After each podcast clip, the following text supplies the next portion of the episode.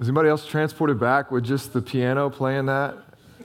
Like some, some good old like country church. I was just back to my back to my uh, childhood in church. It was good. Not that we hadn't sang the song before, but just with the piano was rich. So I'm joined up here with some friends. These are the Flannerys. Uh, if you, uh, yeah, have a seat wherever, uh, wherever. There's two options, Heidi, but wherever. Move it around if you want. I don't care. Um, so if you are a member here at the Journey, you've gotten a good bit of communication. Hopefully, if you haven't been receiving those and you if you have gone through a membership process, then please let me know. As we we didn't intend to leave you out, but there may be an uh, email hitch. Uh, the rest of you, this might be a little bit new, but we have been in the process of of seeking the Lord's will for um, staffing here at the at the Journey, and um, He's been really faithful to provide as elders. It's been really um, honestly, over the last few months, kind of a privilege to, to kind of process um, what he's doing and, and, see some clarity and confirmation come into picture, come into view, particularly with the worship team and what he's doing there. And, um, and, and then allowing us to, okay, now what's going on with student ministry, and then broader than that. And so, in that conversation, um, it, fun story, I shared a little bit of it on the, the video that I uh, sent out this week, but um, we just kind of were brought back to some folks that I, would known for a while. I did not know he was looking to get into ministry, so I'll let him talk about that in a minute. But this is, uh, this is my friend uh, Chad and his wife, um, and they are the Flannerys. They currently live in Harrisburg, and um, they we're excited to present them to you all as a candidate for associate pastor here at the Journey. So uh, again, if it works out, we'll have to clarify the title because uh, it's associate pastor of students and some other lots of other stuff, right? Kind of executive pastor type roles. So we'll figure out exactly what that looks like, but. We're excited, and I think there's a good complement of gifts uh, with myself, and so we're excited about that possibility. But uh, today is a day of, uh, of, opportunity for you guys to get to know them a little bit more. So we're going to do an abbreviated version of what I sent out on video this week, um, and then Chad will be here tonight with his family to teach um, at student ministry, and um, inviting you guys to come a little bit before or after and uh, meet them if you didn't get a chance to this morning, and even sit in, listen, especially parents, students come tonight. Um, and so, so that'll be tonight. And they'll also hang out afterward. But I just wanted to give you guys just a little bit of a chance to hear from them. So I just, you know, you could start. How do you can you can speak as much or as little? I'm sure you'll need to correct him at some point. So, um, so that's what you're here for. Um, so just tell a little bit about where you're from. Uh, how'd you end up? Because you're not from here. Um, and how'd you end up here? How long you been in Southern Illinois? What's your family makeup? You got some kiddos, all that stuff. Sure. So my name's Chad. This is my wife, Heidi.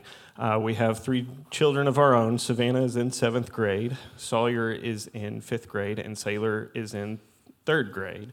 And then we have a little foster guy who is a toddler, and he's back in the back. So uh, we are not uh, original to Southern Illinois. We are transplants from Kentucky. I'm originally from Louisville, Kentucky, and my wife is from Bowling Green, Kentucky. And so uh, I've worked in higher education my entire career, and so we uh, was at some schools in Kentucky and then in Indiana before uh, making the the move to Southern Illinois about ten years ago.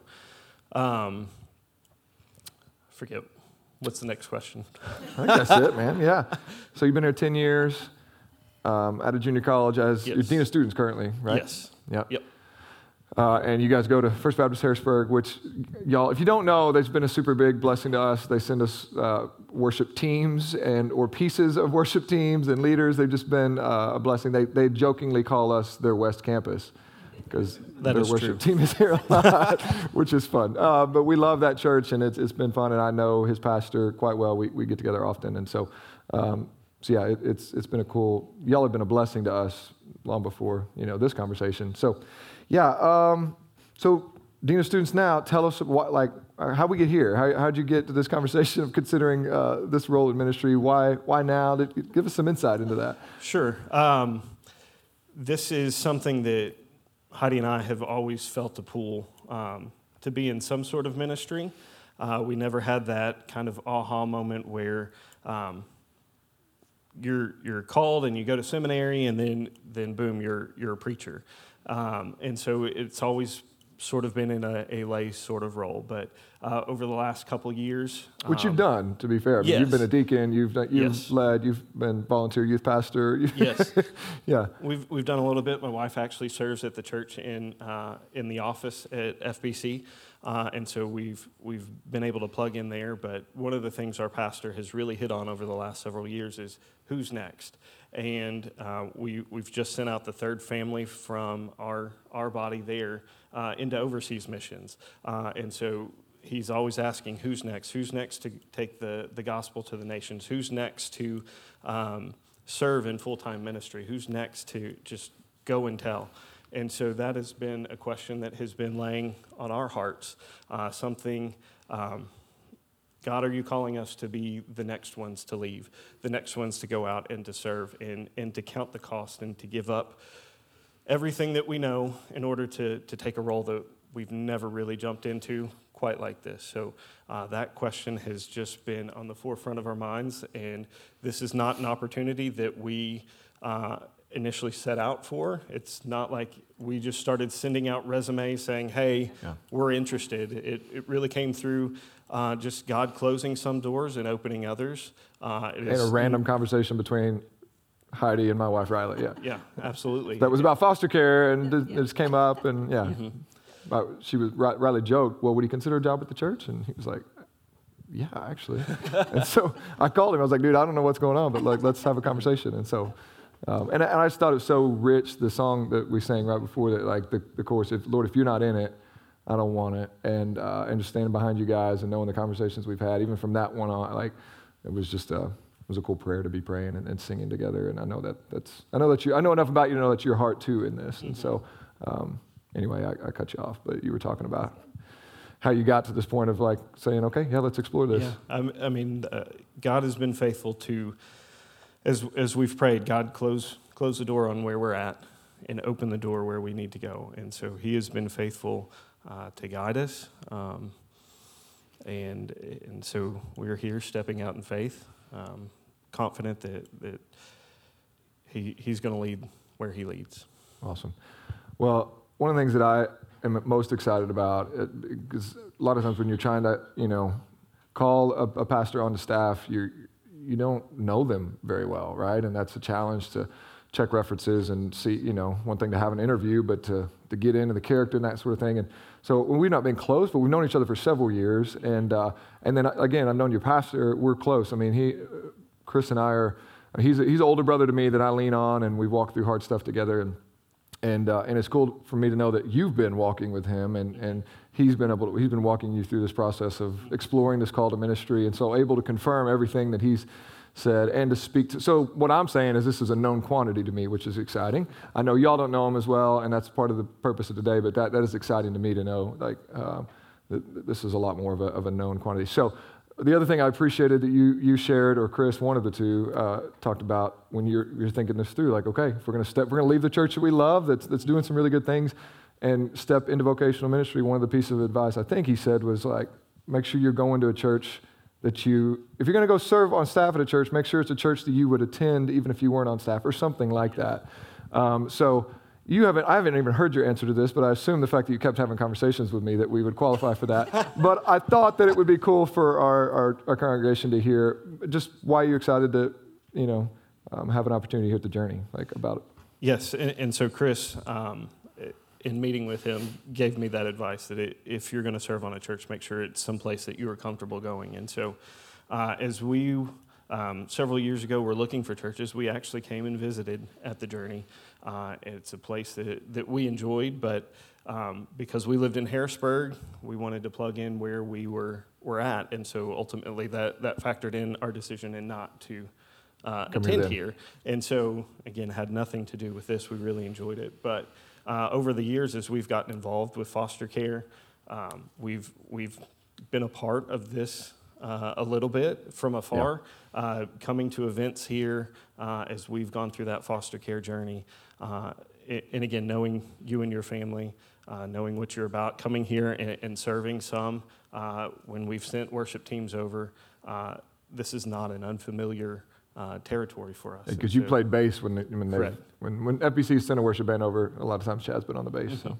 So this is just a place that, that I think that we we feel comfortable with. Uh, it's a place that we're very familiar with, and and again, we, we love the preaching, we love the teaching, and um, we love that it, it's rooted in the Word of God. Cool. All right. Well, I'm going to pray, and I'm going to pray that prayer from the song that, hey, Lord, if you're not in this, none of us want it. Right? It's just true of our church in general. So, inviting you guys to pray with us. So, so again, this is part of the process. So, elders, I, have been walking. We, we, we've had a lot of conversations. He, he's had some conversations with the elders. Uh, Heidi got to come hang out with some of the elders and wives. But we, you know, this is y'all's turn to, to lean in a bit. And so, this is a process. We want to hear from, from you all, as we've said in the email, especially to members. So, uh, he'll be back tonight to hang out. And then over the next few days, we'll just be uh, asking for feedback from you guys, engaging us um, asking questions. Again, because I've known him, sometimes, you know, uh, things I might not click with me that you might have a question that's really helpful for us. So we'd rather hear from you on the front end, but we're excited to see what the Lord does in the next few days and to be able to uh, come back to y'all. So this is this is your opportunity, but I am inviting you to pray this prayer along with me that the Lord would would provide clarity and um, confirmation and um, and guidance as as all of us walk through this together, your kids included. Um, and so uh, have the Flannerys in, in your prayers as well. So.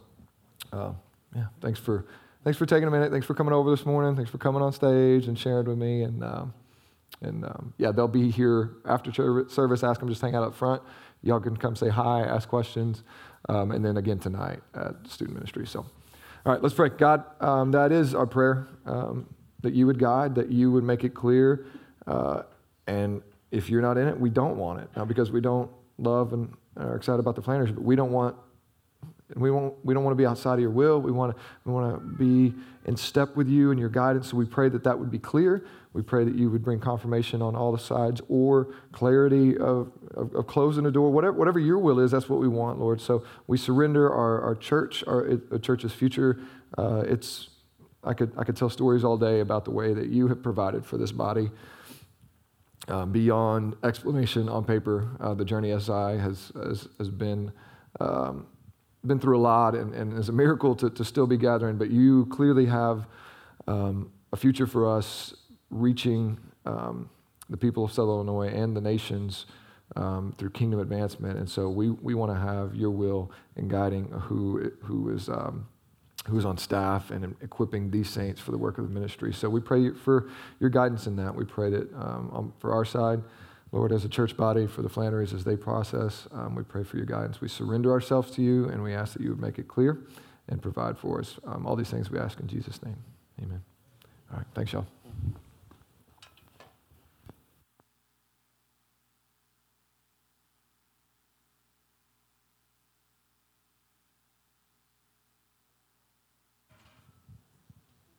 My name is Jenna Stotler. I am your scripture reader today. It is Matthew chapter 6, verses 5 through 16, and you can find it on page 811 in the Bibles in front of you. And when you pray, you must not be like the hypocrites, for they love to stand and pray in the synagogues and at the street corners, and that they may be seen by others. Truly I say to you, they have received their reward. But when you pray, go into your room and shut the door and pray to your Father who is in secret. And your Father who sees in secret will reward you. And when you pray, do not heap up empty phrases by the Gentiles, phrases as the Gentiles do, for they drink that they will be heard for their many words. Do not be like them, for your Father knows what you need before you ask him. Pray then like this Our Father in heaven, hallowed be thy name.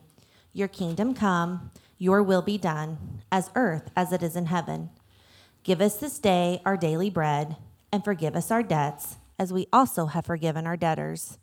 Lead us not into temptation, but deliver us from evil. For if you forgive others their trespasses, your heavenly Father will also forgive you. But if you do not forgive others their trespasses, neither will your Father forgive your trespasses. This is the word of the Lord.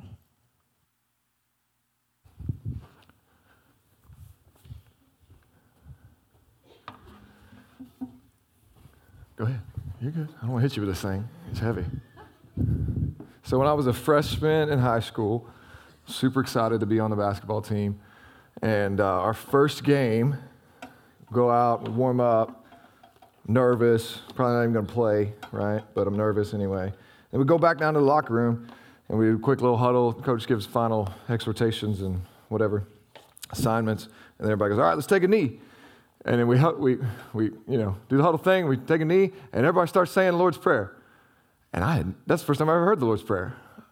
I was like, I don't, I don't, I don't know what we're saying. Like everybody's like, "Our Father art in heaven," and they're just like spouting off, and I was, I don't. So I was just like moving my mouth, pretending. I was, I didn't, I had no idea what they were saying. And here's the, here's the funny part: if you would have asked that whole basketball team before the game, "Hey, who do you think's most likely to know the Lord's prayer?" They would have picked out Jordan Bird, because I was the Christian kid. Like I got saved right before high school, right before we started high school, and I started living for the Lord, and so I was like kind of getting a reputation, sometimes getting made fun of, sometimes getting respect from for following the Lord. And so people thought that I was the Christian kid, but I didn't know the Lord. I didn't know this prayer, but all of them did. And then I was real confused because like I'm supposed to be the Christian kid. I know these other dudes, they're not pretending to be the Christian kid, but they knew this prayer. Isn't that weird? How many of y'all memorized this prayer as a kid? Yeah, so it's one of those things that's so culturally familiar right? It's so, it, it, it, it is. It's just so familiar to our culture at large that it, it actually runs the risk of losing its impact, right? Um, it, it's so familiar that, you know, everybody kind of knows it. Does anybody really understand it? And does it have its intended effect and impact on us? So um, I also remember about that same time, a little bit later, um, we, my, my mom and I moved, and I, we were um, on a highway that was um, a two lane highway that the, a ton of coal trucks traveled. So, semi trucks uh, going from, uh, from the coal mines to the river uh, would travel there all the time. And that's just loud in general. My, uh, my bedroom was about as far from here to the, to, the, to the back doors of the sanctuary from the highway. And so, just the semi in general was like loud, boom, and it would just kind of almost rattle the house a little bit. Well, then, not long after we moved in, they started repairing a bridge like 50 yards down from my driveway which meant that they put those rumble strips on the road right out in front of my house. You know what I'm talking about? The slow down. The so now not only do I have semis, but like uh, they're, now they're jake braking because they're coming over a hill, and and they're they're about to have to stop. So now they're they're on their brake, you know, maybe jake brake, you know. So that's loud in general, and then they're all 18 wheels, right? And it would like shake my bedroom. And, my, and I was like, so I remember like the first time at night, I was like, oh my, like I, I thought there was a chopper overhead right? Like I'm ready to fight, looking for my gut. Like I don't even know why anybody would be in Rudement with a helicopter, but that's what I thought. It's just like startling me, right? But you know what? Like I don't know if you know how these projects go. They're not fast, right? So um, that was like two and a half years of that. It just never went away. Um, and even when they fixed the bridge, they didn't take those things out. They just had to get worn down, right? And so, guess what? After a few weeks, I didn't get woke up by it anymore, right? I got used to it. Anybody ever grow, anybody live next to a train? Right? Same kind of thing. At first, it scares the snot out of you. You're like, oh, right? And then you just, just don't even wake up, don't even acknowledge it. You get used to it. I remember I had some friends over, right? Same thing at night. They're like, oh my God, like they're, what? It's fine. It's, it's just a semi right outside our window.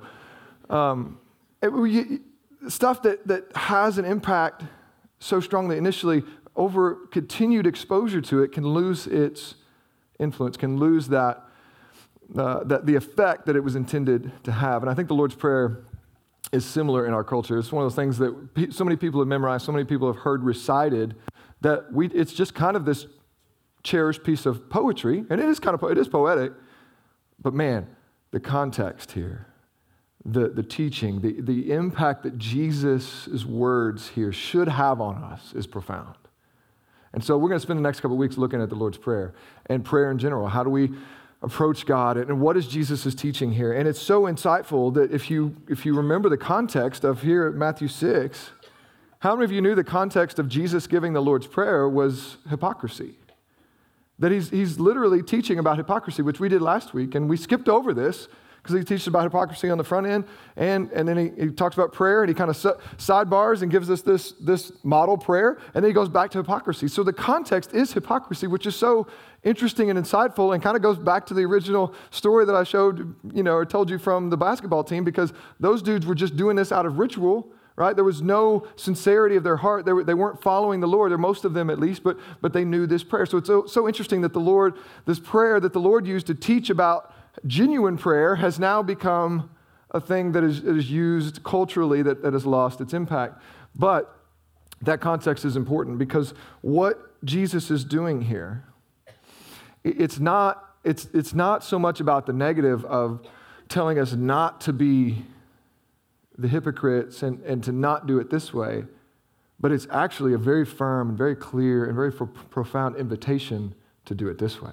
It's, a, it's an invitation not to do things disingenuously, not to do things out of purely out of ritual, not to do things in a disconnected, cold-hearted cultural way, but rather to lean in and to come in to the Lord as a father. And it's a profound teaching that Jesus is inviting us to here um, to experience the Lord different than the way the world does. Because the world, it, like prayer is not, prayer is not controversial, is it? Like people who want nothing to do with Christianity, people who, who would, you know, renounce faith, they're not a Christian, they would never come to a church service or whatever. They're not like they're not afraid to pray or ask for prayer a lot of times, right? Facebook, right? Prayers, please, prayer requests, pray for these people. And I'm not saying it's wrong, but we sort of had this, this cultural expectation and tolerance. Okay, something has happened to these people. We're praying for them. Prayers for Ukraine, prayers like, and so our world, whether they are following Jesus or not, is, is used to throwing around this idea of, oh, pray for so and so, or I'll pray for you, or please pray for me, right? And, and, and so I, one pastor, I don't, don't know who the author was, said, like, every, like, you, anybody can pray, right? You don't have to be a Christian to pray, but you can't be a Christian and not pray. Because it's at the heart of the understanding of what it means to, to follow Christ, to, to be a part of his kingdom, is to be in relationship with the living God. And you know, practically speaking, you're not going to have a relationship with somebody if you're never communicating with them, right? And so that's, that's the heart, that's the emphasis of prayer is, is communing, talking through, walking with God. And so Jesus is so brilliant teaching about hypocrisy, showing, hey, this is how the world does. Don't do it that way. And then he just slides us in and does it this way. And it's such a succinct and profound teaching. The Lord's Prayer, which we, all of us have, have most of us have memorized and have heard so often, is, is, really this profound summary of actually the whole gospel, the whole, um, you know, Christian faith, if you will. It, it, it, it runs parallel with um, Jesus' is teaching on the Great Commandment, right? If you remember the story when Jesus was asked, hey, what's the greatest commandment? They're trying to trip him up. He says, well, love the Lord your God with all your heart, soul, mind, and strength. And the, and the second is like it, love your neighbor as yourself. In that, Jesus sums up the whole law. The Ten Commandments, if you do, if you do that, you're loving God with all you got, you're not going to break the first six. If you, if you love your neighbors yourself, you're not going to break the last four. Actually, I think I flipped those. But it, he, he, sums those up. The two tables of law, love, your, love God, love your neighbor, you won't break the other commandments. This actually runs parallel with that. The first half is about loving God with all of our heart, mind, soul, and strength. The second half is, is beseeching, it's, it's petitions, but it's actually a, a lot about a communal response and loving our neighbor as ourself. And so Jesus is teaching us and boiling down back to the heart, back to the point of it of prayer. And, and so the context here is hey, don't do it this way. So he's actually correcting. He's saying there's a wrong way to pray. And in their culture, it looked this way. They, they, were people that would either stand on the street corner out of hypocrisy, wanting everybody to see them, using big words, holding their hands up, just making sure that everybody knew that they were praying right? And then he goes on to say, okay, so don't do it like that, do it in secret. We talked about that last week. But then verse 7 he says, also don't, don't heap up empty phrases like the Gentiles do. Don't just, don't just keep on babbling, if you will. Other translations will actually say that, or rambling or babbling. Or it says, for they think that they're going to be heard for their many words. Right? So there's a, there's a inclination that if you pray a certain way or if you pray with a lot of words, then the Lord will hear you, or you've got. And some of you have felt inferior to pray in public because you don't feel like you have the ability to pray eloquently, right? Because, you know, just like we were taken back when David was playing uh, the uh, Turn Your Eyes Upon Jesus on the piano, a lot of you grew up in churches where people were called upon to pray, right? And you know, some people were, they were, man, they were good prayers. They were like varsity prayers. They knew all the good words, right? They, they, they just, they, they prayed in King James language, and it was just, it was eloquent, and it was beautiful. And if you got called on, you're like, Lord, thanks for the day, bless the food. amen. And you felt humiliated because you didn't pray right. And that's not what it's about. You say it's not about the right word, it's not about the amount of word. No, there's, there's something more to that. But he is saying there's a wrong way to pray. And he's correcting it. He's correcting it and he's inviting us into it. So the, he's saying, hey, don't, don't be like the Gentiles that just, this verse 7, just, just heap up lots and lots of words. Don't be like them. Uh, if you know the story of Elijah and the showdown of the prophets of Baal in 1, 1 Kings 18, and if that's new to you, it's a fascinating story in the Old Testament. Um, but they, they, sort of have this showdown. Okay, the, you know, God's people are tempted to be drawn to worship this false god Baal, and so you know, Elijah's like, all right, I've had enough. Like, we're going to show who's God once and for all. So they set up this, this, uh, this, these two altars, right? And he says, all right, you pray to your God, and whoever sends down fire and consumes the, the, the, the offering, that's whose God will worship. We'll all leave here in agreement. Uh, that's the winner God, right? And so they, they agree to it. And, and they, he goes, all right, y'all go first. It's a, it's, a, it's a baller of a story. Like, I love Elijah. Like, y'all, go, go ahead. Take all the time you need. And then they just like, they just start praying, right? And it goes on hours and hours, and they're saying the same thing, and they're chanting, and they start cutting themselves, and they, they start, like, and, and he goes, well, maybe, like, keep going. Maybe your God was just in the bathroom and he didn't hear you.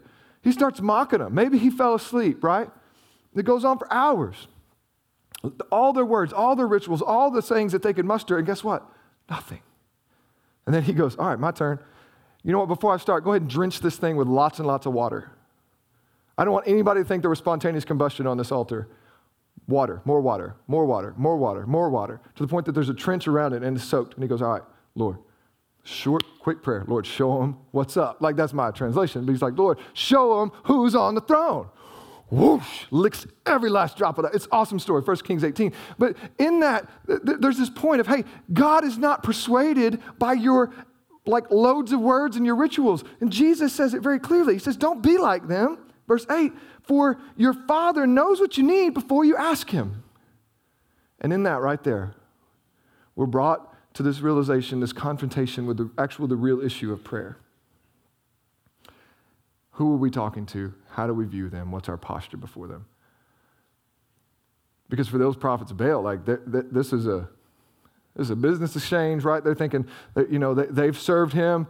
They're, they're owed this. They're asking him to show up and pay, the, pay, pay back what, they've, what they put in.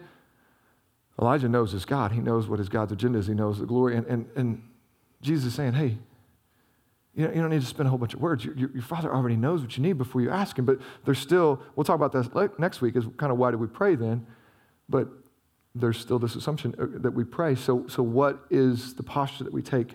And right there, we see that there is this there's this contrast. If you notice it, he says, For what? Your Father. And that's not isolated. If you will start back at the very end of chapter 5, when Jesus is wrapping up the you have you said you've heard it said but i'm here to tell you and he's shifting into this next section of scripture he uses uh, the, the word you know heavenly father in verse 48 of 5 and if you follow that all the way down to the end of chapter 7 I counted in my translation 15 times that Jesus uses the word your father. Actually, I think 14 times he says your or our father. One time he says my heavenly father. And, and there's very explicit contrast when he's talking about the hypocrisy. We looked at it last week. Right? We're doing, he, he's saying some people are doing religious activities to get noticed by other people. That's the reward. But what's the, what's the invitation from Jesus? No, don't, don't do that.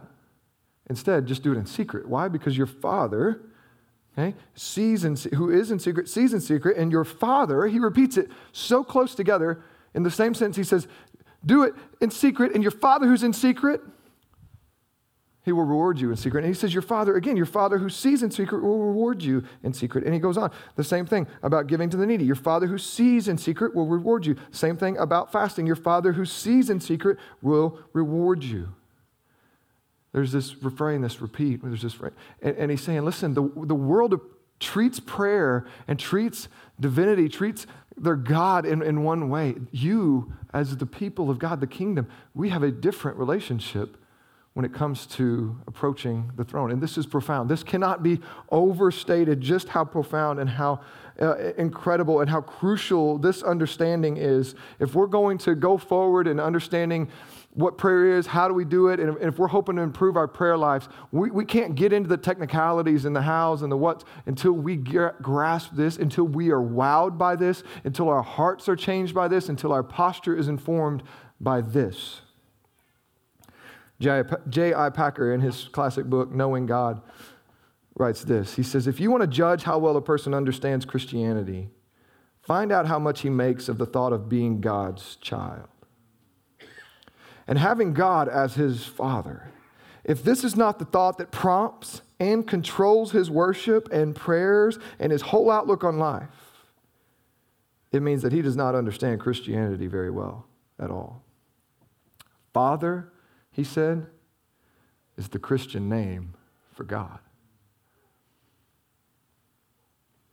And don't, don't miss that. Don't miss how profound that is. Listen, this is what got Jesus in trouble. You realize that, right? They thought, they thought that Jesus was treating God flippantly because he said, Hey, he's my father and I'm equal with him, right? This is, this is the thing that was offensive to the Pharisees, is because Jesus was approaching God in such a way. He was claiming him as father. He was telling the, you know, these Pharisees that their father wasn't Abraham. In fact, their, their, their father was the devil, right? And so the world wants to think of this collective, you know, um, this universal childhood, you know, of God. We're all children of God. And, and that's true in the sense that God has created us all. And Paul says that in Acts 17, we're all his offspring. But as far as being children, and being given rights as children, that is only for those who have trusted in Jesus er, for their salvation. Like it, that, that is where we receive this adoption, this idea, this doctrine of adoption is, is, is lost on many of us. We, we take it for granted that we're children of God. John chapter 1, verse 12 says this. Okay, so this is this is kind of push against this idea of universal children of God. Like everybody, just because you're human, is not a, a child of God in that sense. Yes, God is your creator, but your relationship with him is not one of father and son or father and daughter unless you're under the blood of Jesus Christ. John 1, chapter, chapter 1, verse 12 says, But to all who did receive him, Okay, so there's a distinction there because the world rejected him. That's the context. God, Jesus is sent by God. He is God. He takes on flesh to show the world who God is, but the world did not receive him. That's the context of John chapter 1. But he says, But to all who did receive him, who believed in his name, he gave the right to become children of God, who were born not of blood, nor of, of the will of the flesh, nor the will of man, but of God. So he's saying this is not people who just were born into the right family, pushing against the idea that only the Jews were in this relationship. This is a, this is a new covenant deal. He's pushing against the only those who have achieved, you know, religious superiority by, you know, following the law. He's pushing against that. He's saying, no, no, only those who have been born not of the flesh, not of these rights or the will of man, but of God, only those can be called the children of God. First John chapter 3 starts out this way. It says, See what kind of love the Father has given us. We know about the love of God. John 3.16, that God so loved the world that he gave his only son. Well, what, to, to what end? He, he says this, see what kind of love the Father has given us? That we should be called the children of God, and so we are. The reason why the world does not know us is that they did not know him. Beloved, we are God's children now. And what we will be has not yet appeared, but we know that when he appears, we shall be like him because we shall see him as he is.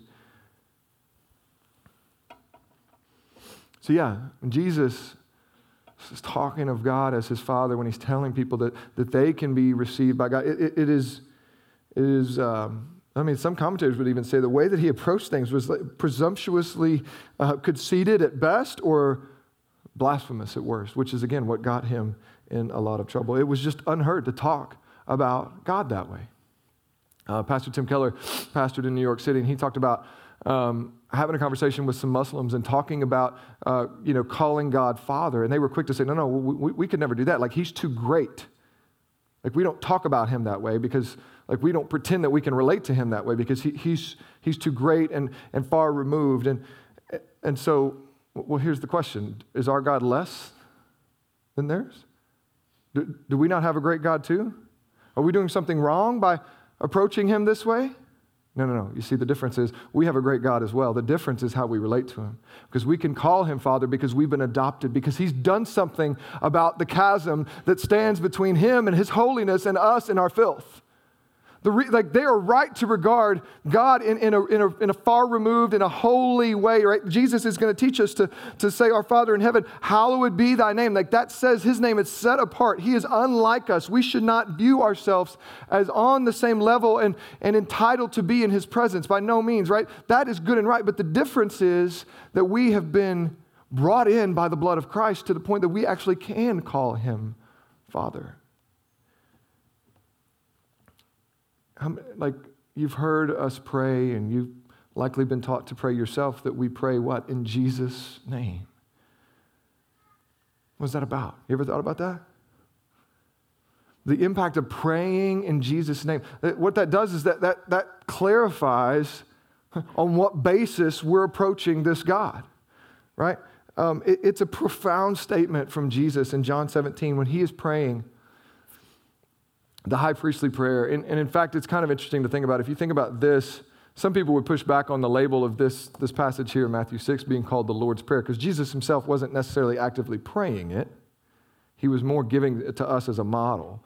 And if, if you really wanted to title something the Lord's Prayer, that would be, you know, maybe more appropriately attached to the, uh, the garden discourse in John 15, 16, and 17. And, and from that discourse, when, when Jesus is on his face before the Lord, knowing he's headed to the cross the next day, uh, this is where he prays until his sweat turns to blood. This is where he prays, same, same context, asking you know, that the Lord would take this cup from him, which we'll talk more about next week. But he's praying for us in that moment. It's a profound, to, to, it's, it's a profound passage to think that Jesus is praying, and he's praying not just for his disciples in that moment that are around him in the flesh, but for those who are to come. He's praying for you and I right? In 2020, he's praying for the church, he's praying for his people. And in that moment, he's saying, I, I, I, and them and you and me, Lord, that they may become perfectly one. He's praying for unity so that the world may know that you sent me and loved me and, and loved them even as.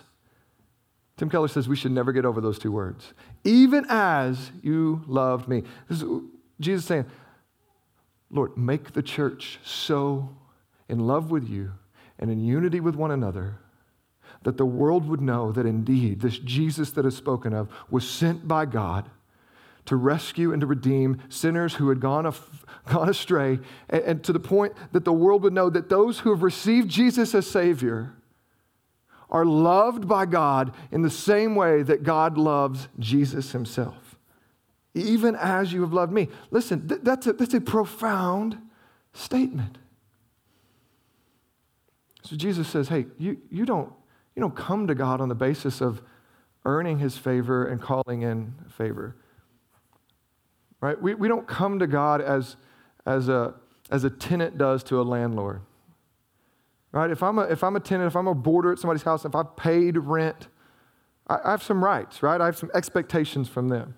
Toilet breaks, I, I have an expectation. I'm going to call them, they're going to come fix it, right? I'm not, I'm, not, I'm not wowed with gratitude about the landlord showing up or sending a contractor to fix the toilet. Why? Because I paid my, paid my lease. That's part of the deal. Right? And, and, and so if we approach God in this business like, transactional way that okay I, I, do these things and then you you you know i do this for you i live this way i give some money i show up at church i, I don't do these things i try to live holy okay god you owe me these things so when i pray now I'm just expecting you to show up and expecting you to do the things that I've asked you to do because I've kind of, you know, I've invested and, and so I'm not real wowed by it. But there's, Jesus said that, that's how the pagans operate. That, that's how people that don't know God operate. No, no, you're, you're different. You're different. You're coming to God as a child comes to a father. So back to the Muslims saying, oh no, God's too great. We can never talk to him that way. Well, who's the only one who would dare to wake up a king in the middle of the night for a glass of water? That king's child, right? The only one who would be so bold as to, as to approach somebody with so much power, so much authority, so much reverence and awe from the world. The only one who would walk right up and just ask. It's the kid. Right? I shared, I don't even remember which comedian it was, but one comedian was talking about being at Disney and seeing uh, like a UFC heavyweight champion of the world, or maybe it wasn't heavyweight, one of the one of the weight classes. And this dude's like undefeated. He's whooped everybody. He's like the baddest dude on the planet. And he sees him, and he's there with his little girl. And, his, and, and, and like everybody that notices the dude's there is just kind of like, oh my gosh, like you've seen him on TV, like that's a bad dude. Like nobody make him angry. He can literally take anybody here. So everybody that knows him has this reverence about him. You guess what? His little girl she runs right up, punches him in the leg, and asks him for something and talks back. Why? Because to her, that's her dad. You see the difference there?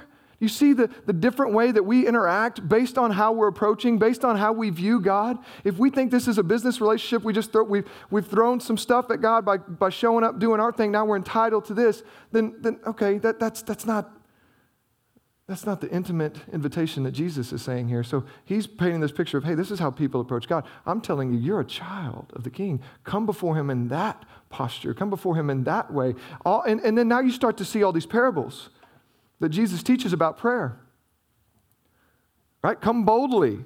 Ask over and over it. How many of y'all with kids are like, okay, I heard somebody say this week, asked and answered, asked and answered, asked and answered. Stop, right? Stop saying it. You've asked me 15 times, I've already told you no. Like kids do that, just keep asking. They're, they're not ashamed, just come keep asking. Jesus teaches us to pray like that. Keep asking right? All these parables about persistent widows, all these parables about coming before the king. Like Jesus is trying to correct something about us. We view our relationship with God wrongly. We underestimate what Jesus has done for us at the cross. We underestimate the power of adoption. We underestimate being called child of God. When you miss it, when you gloss over that, when that's just an afterthought, you will not pray correctly. You will not have a rich prayer life.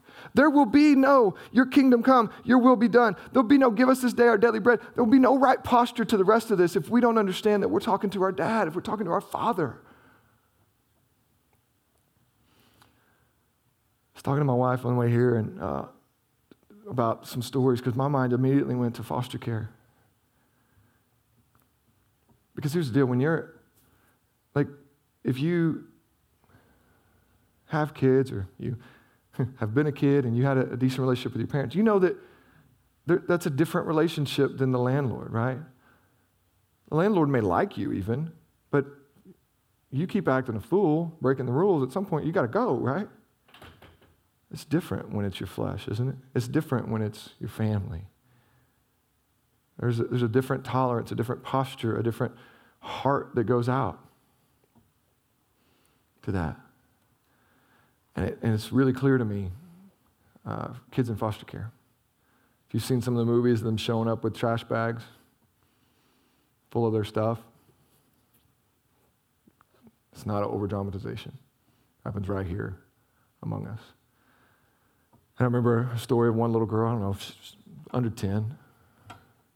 She's coming into home. She's been in multiple. And she asked the foster mama, Where do I set my stuff until I leave again? It's a genuine question from her. And that foster mom said, No, sweetie, you get, you get to stay here. You get to stay here. Unless you go home to mama, you're, you're staying here. It sounds simple. We take for granted that permanency. We take for granted that, that security that comes with that. Kids in care don't take that for granted. She told me another story of a, of a family who said yes to an 18 year old boy um, on a short term basis. They were just planning on doing it just like he needed a home for a few days. And they're like, okay, cool. Like, well, and he had a lot of big behaviors, lots of big behaviors. Running away, cussing, fighting, I don't know, probably stealing, I don't know. Lots of big behaviors. And they said yes to him and um, planned on it being short term. But he got there and, um, and they fell in love with him. And they called the agency and said, hey, he's staying here. Uh, don't, don't look for a group home. Don't look for another home. He's staying with us. And um, whenever they're able to verbalize that to him, it's one thing. But then as he began to test that, as he began to, you know, continue in his big behaviors, and they didn't ask him to leave, like the previous umpteen homes had. It began to change something in his heart. She told me, they told him, like, nobody, you're with us, you're ours. So much so that that mom and dad went and got matching tattoos with that guy.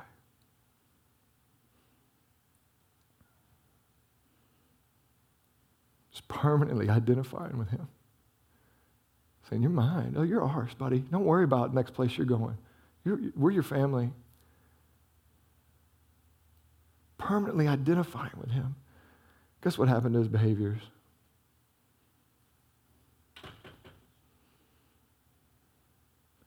Guess what happened to his heart? Was it an instant fix? Is everything easy? No, but, but what, what, what he was longing for was to somebody to say, Hey, I'm in with you unconditionally. I got you. It doesn't matter what happens, I got you. Many of you have told your kids that. I love you, and nothing will change that. You're mine. No, nothing you could do, uh, good or bad, is going to change how much I love you, right? That's unconditional love. And, and, and what we have experienced in the gospel is Jesus has come and said, Whatever you have done, all your behaviors, if you'll trust in me, right here on the cross. All of them. We sang a song last week thrown into an ocean without bottom or shore. Nobody's fishing them back out. Nobody's going to hang them back over. Nobody's given us until this point to, to get our act together and we're, we're kicked out of the kingdom. No, no. Jesus got our names tattooed on him. He's got, he, he is permanently bound. The, the, the, the scars are permanently in his hands and in his feet and in his side, screaming, They're mine. They're mine. Nobody's going to take them from him. The Bible says nobody plucks us out of Jesus' hands. We are his. And that truth provides us, Jesus' blood provides us the opportunity to be adopted, and it fundamentally changes how we interact with Him. We had the privilege of, of adopting our little man Logan, and, and the judge says, such a beautiful, eloquently, she says, as though he were born of your flesh. That's how this is from now on. It's not just an emotional feeling, it's not just a, you know, we're kind of in, it's not just, yeah, we'll keep him. No, no, no, he's, he's mine, he's ours. Nobody's going to tell me that boy's not mine. He's mine. He belongs to me. He's a bird. He's my boy, right? Doesn't matter what he does. He's my boy forever. Jesus went to the cross to purchase that for us the truth of adoption into the family of God should, should radically transform how we approach God in prayer. So, so now Jesus says, hey, your father doesn't need to be treated like that. He's your father. Some of you have really bad relationships with your father. You don't know how to interact with God because your earthly dad did not set you up well for that. Even the best of earthly dads, it is a, it is a, it is a vastly different relationship that we have with a perfect God. But some of you have some real wounds there and you don't know how to come to God. Some of you, your challenge for prayer, in fact, a lot of us, our challenge with praying is not the knowing how or the, or the falling asleep or being distracted. It's, it's believing that we get to come to God as Father. It's believing that we have this sort of relationship with Him. Jesus says, pray like this Our Father, who is in heaven. Dad. Father. Uh, it says in Romans, like when we're, when we're saved, like our, our spirit gets to cry out, Abba, Father. It's, it's like saying, Daddy. Our Father who art in heaven. And, and I don't want you to hear that, that heaven does, shouldn't mean this miles away, like a planet. Think, think realms, not planets. Think, think in the heavens is not this far removed, disconnected from our life. It, it's, it's right here. He's near us. Our Father in heaven, hallowed be your name. There's nobody else like him. There's nobody else with the power that he has. He's the one who created the world. If you read Job, right, like Job's problem, eh, eh, like the issues that he was having with resolving what has gone on in his life, the, the primary issue that Job is, is addressing, the book of Job, is how does Job view God? You remember when Job, when Job finally gets a response from God, it's like this Hey, Job, I'm sorry, I know you have a lot of questions, but where were you? Where were you when I told the oceans where to stop? Where were you when I designed the beast of the field? Where were you whenever I, I, I told the earth just how much gravity it was going to have so that it didn't crush us or fling us off into space. Where, where, where, I'm sorry, Job, where were you? Why? Does he want to make Job feel bad? No, he wants Job to have a right view of who he is. His name is holy. His name's hallowed. and, and, so we're not praying that his name would be holy. We're praying that, that, we would, that we would operate that way, that we would see it that way, that it would form, inform our posture. His name is hallowed and holy, whether we think it or not, but may it be treated as such. And when we get this, this idea of him being our father and who he is, when we get those things connected, we're going to do part two next week, so this will uh, this will all connect. But when we get there, then we start to see his kingdom come. We start to see that, oh, eh, eh, when I come to pray, it's not just about getting out my list of, of, of things that I want him to do for me. Now we're not coming to God as a, as, a, as, a, as a guy with a genie in a bottle would come. We're not coming to God like a pinata trying to get stuff out of him. We're not coming to God with our list of requests. We're coming to God as our Father. We're having conversations with him. We're communicating with him. And we see him rightly and we realize, okay, he knows better than me. So I have some things I'm going to ask him for. But first, I'm going to praise and adore and worship him. And I'm going to, I'm going to ask for his name to be treated rightly in my own heart, in the, in the hearts of people around me. And then I'm going to ask for his kingdom to come and his will be done on on earth as it is in heaven. What is that about? It means we have a new citizenship, a new identity. We've been plucked out of our sin, out of our death and our, our deadness and sin, and put into the family of God. We have a new identity.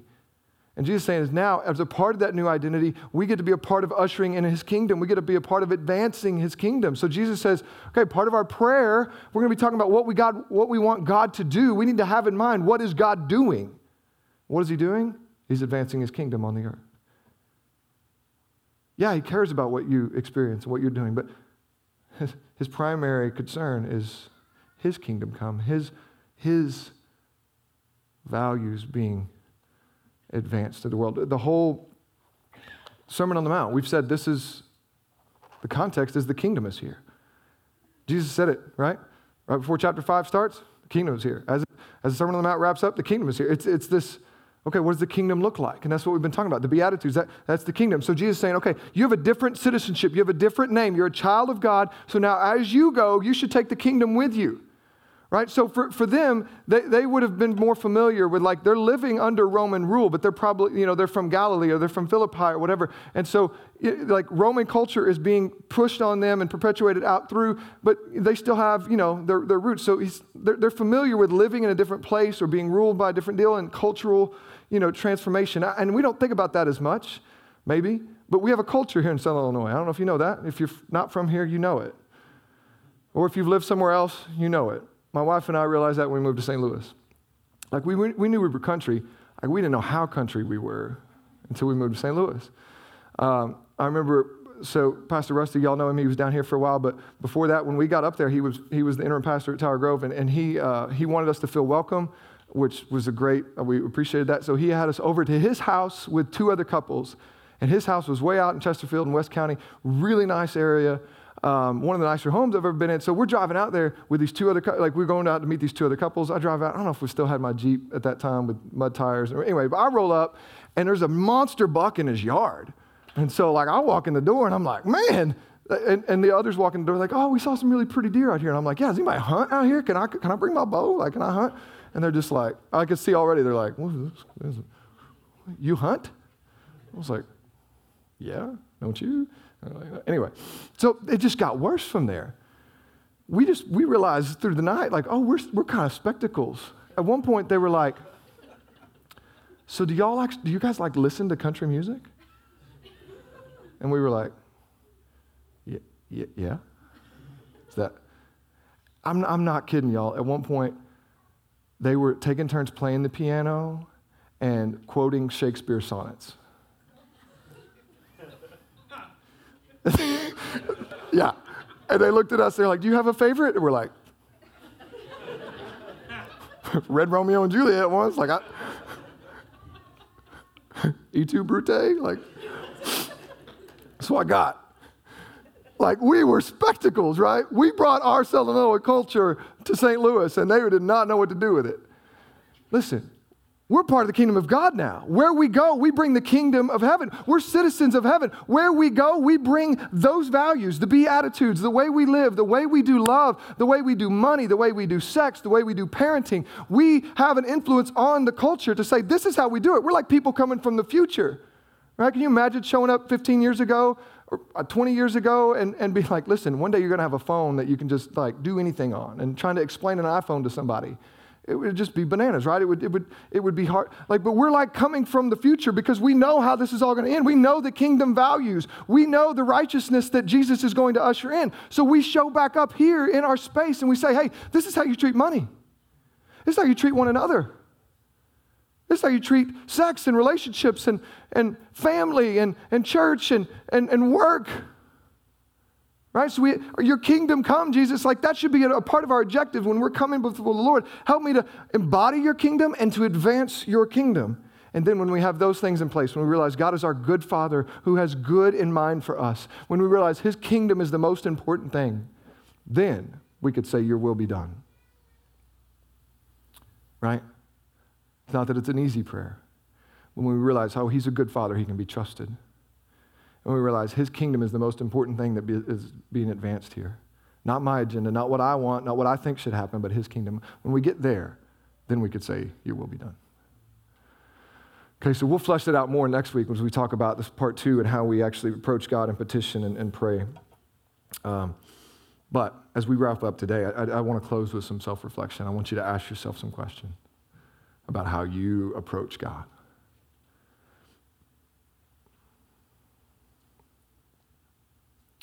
Seriously, think about your prayer life. It's telling.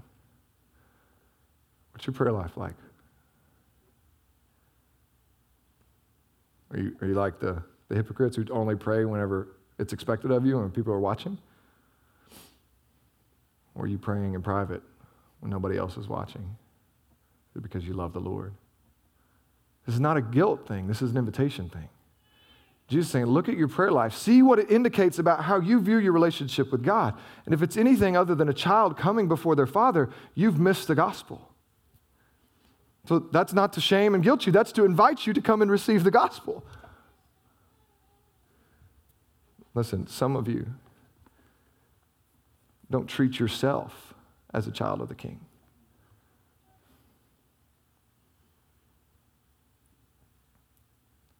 Some of you treat yourself, you, you speak to yourself, you view yourself as an orphan. When the King of Kings has said, No, no, you're mine. Right? Kids in, kids in care, they struggle to receive that so often because they don't know if it's really true or if that family's going to ask them to leave or not. But when they begin to realize, oh, they're really not going to ask me to leave, they start to settle in. They start to let their hearts be healed, right? And there's a beauty of that. Listen, the gospel is He's never going to ask you to leave. He's not in love with some future version of you. He's not waiting for you to figure it out. He loves you as you are. Romans 5 8 says that in this He shows their love to us, that while we were still sinners, He died for us. You're never gonna, you're never gonna jack it up so much that He's done with you. So stop viewing yourself that way. And you'd correct somebody else, wouldn't you? If they like if they were talking to a child of the king and like they didn't know it was a child of the king, you'd be like, hey, whoa, whoa, watch who you're talking to there. Like that their dad's the king, right? Listen, some of you need to hear that said to you. Don't talk to yourself that way. Don't think about yourself that way. You're a child of the king. What, what, what's characteristic of your prayer life? Is it full of shame? Is it full of, oh, I, do you, do you only come to God when you feel like you've had a good week and you feel like you're okay to be in His presence because you've been pretty good? Is your prayers full of, you know, just self talk? Oh, you know, Lord, I'm like, so sorry. Like, or, or, are you able to talk to him as a, as a child speaks to his father? Some of you have never ran home. Or, so, no. Some of you have never allowed yourself to limp home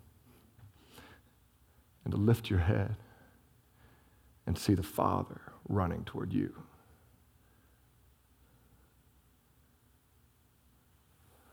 Some of you still have this posture. The prodigal son's coming home and he's got his speech prepared, his many words, right? He's just hoping he can just be a servant.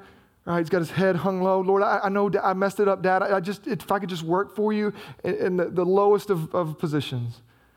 He looks up and he, instead of seeing this begrudging father that's right, you will, right? You, you figured out, and maybe we'll talk. No. What does he see? He says, Dad throws off his garment, totally undignifies himself, and is running toward him to, to totally wrap him up and, and to give him new clothes. That is the gospel of Jesus Christ. That God of heaven sent Jesus to totally be undignified, to be born as a naked child in a manger, to grow up and to be stripped again at age 33 on the cross, naked and exposed before all mankind for our sin. Why? So that he could run toward us and embrace us in his love. To to take our filth, to take our dirty garments, our dirty lives, our stories, and to get rid of them and to place His righteousness on us. To give us new clothes, to give us a new name, to give us new hope. Amen, church? Like, if you've never received Jesus in that way, that's the opportunity today. Come. The Father's arms are outstretched, they're open wide, they're waiting. Jesus has made a way for you to step forward. It's not on your own terms. It's not, no, you come in Jesus' name. And it says that he will receive you as he has received even Jesus. Let's pray. God, help us to grasp this, to not be take to not take this lightly, to not be used to this, to not just move beyond. Help like some of us have got to do the hard work of self-reflection and, and, and acknowledging that we've never let you in, that we have stood with our head hung full of shame, that we've stood keeping people at a distance, and especially you. I pray today that that you would speak adoption over some people here that are struggling with so much self doubt and shame and fear and condemnation. I pray that people today would, would hear for the first time that there is no condemnation for those who are in Christ Jesus and that they can be in Christ Jesus. I pray that you would just save people and those of us that have already trusted in your salvation, that we would be overwhelmed by once again you, the great King of the universe, calling us your own. Overwhelm us, Father. Dad. I confess what it feels, it feels a little lighthearted and blasphemous to even say that, Daddy, but, but you command us to, to get there, to, to receive the gospel, to receive your blood to such a point that we boldly approach the throne of grace and say, Daddy, I need help.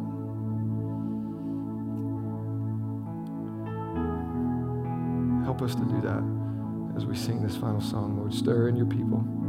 It's in your name we pray.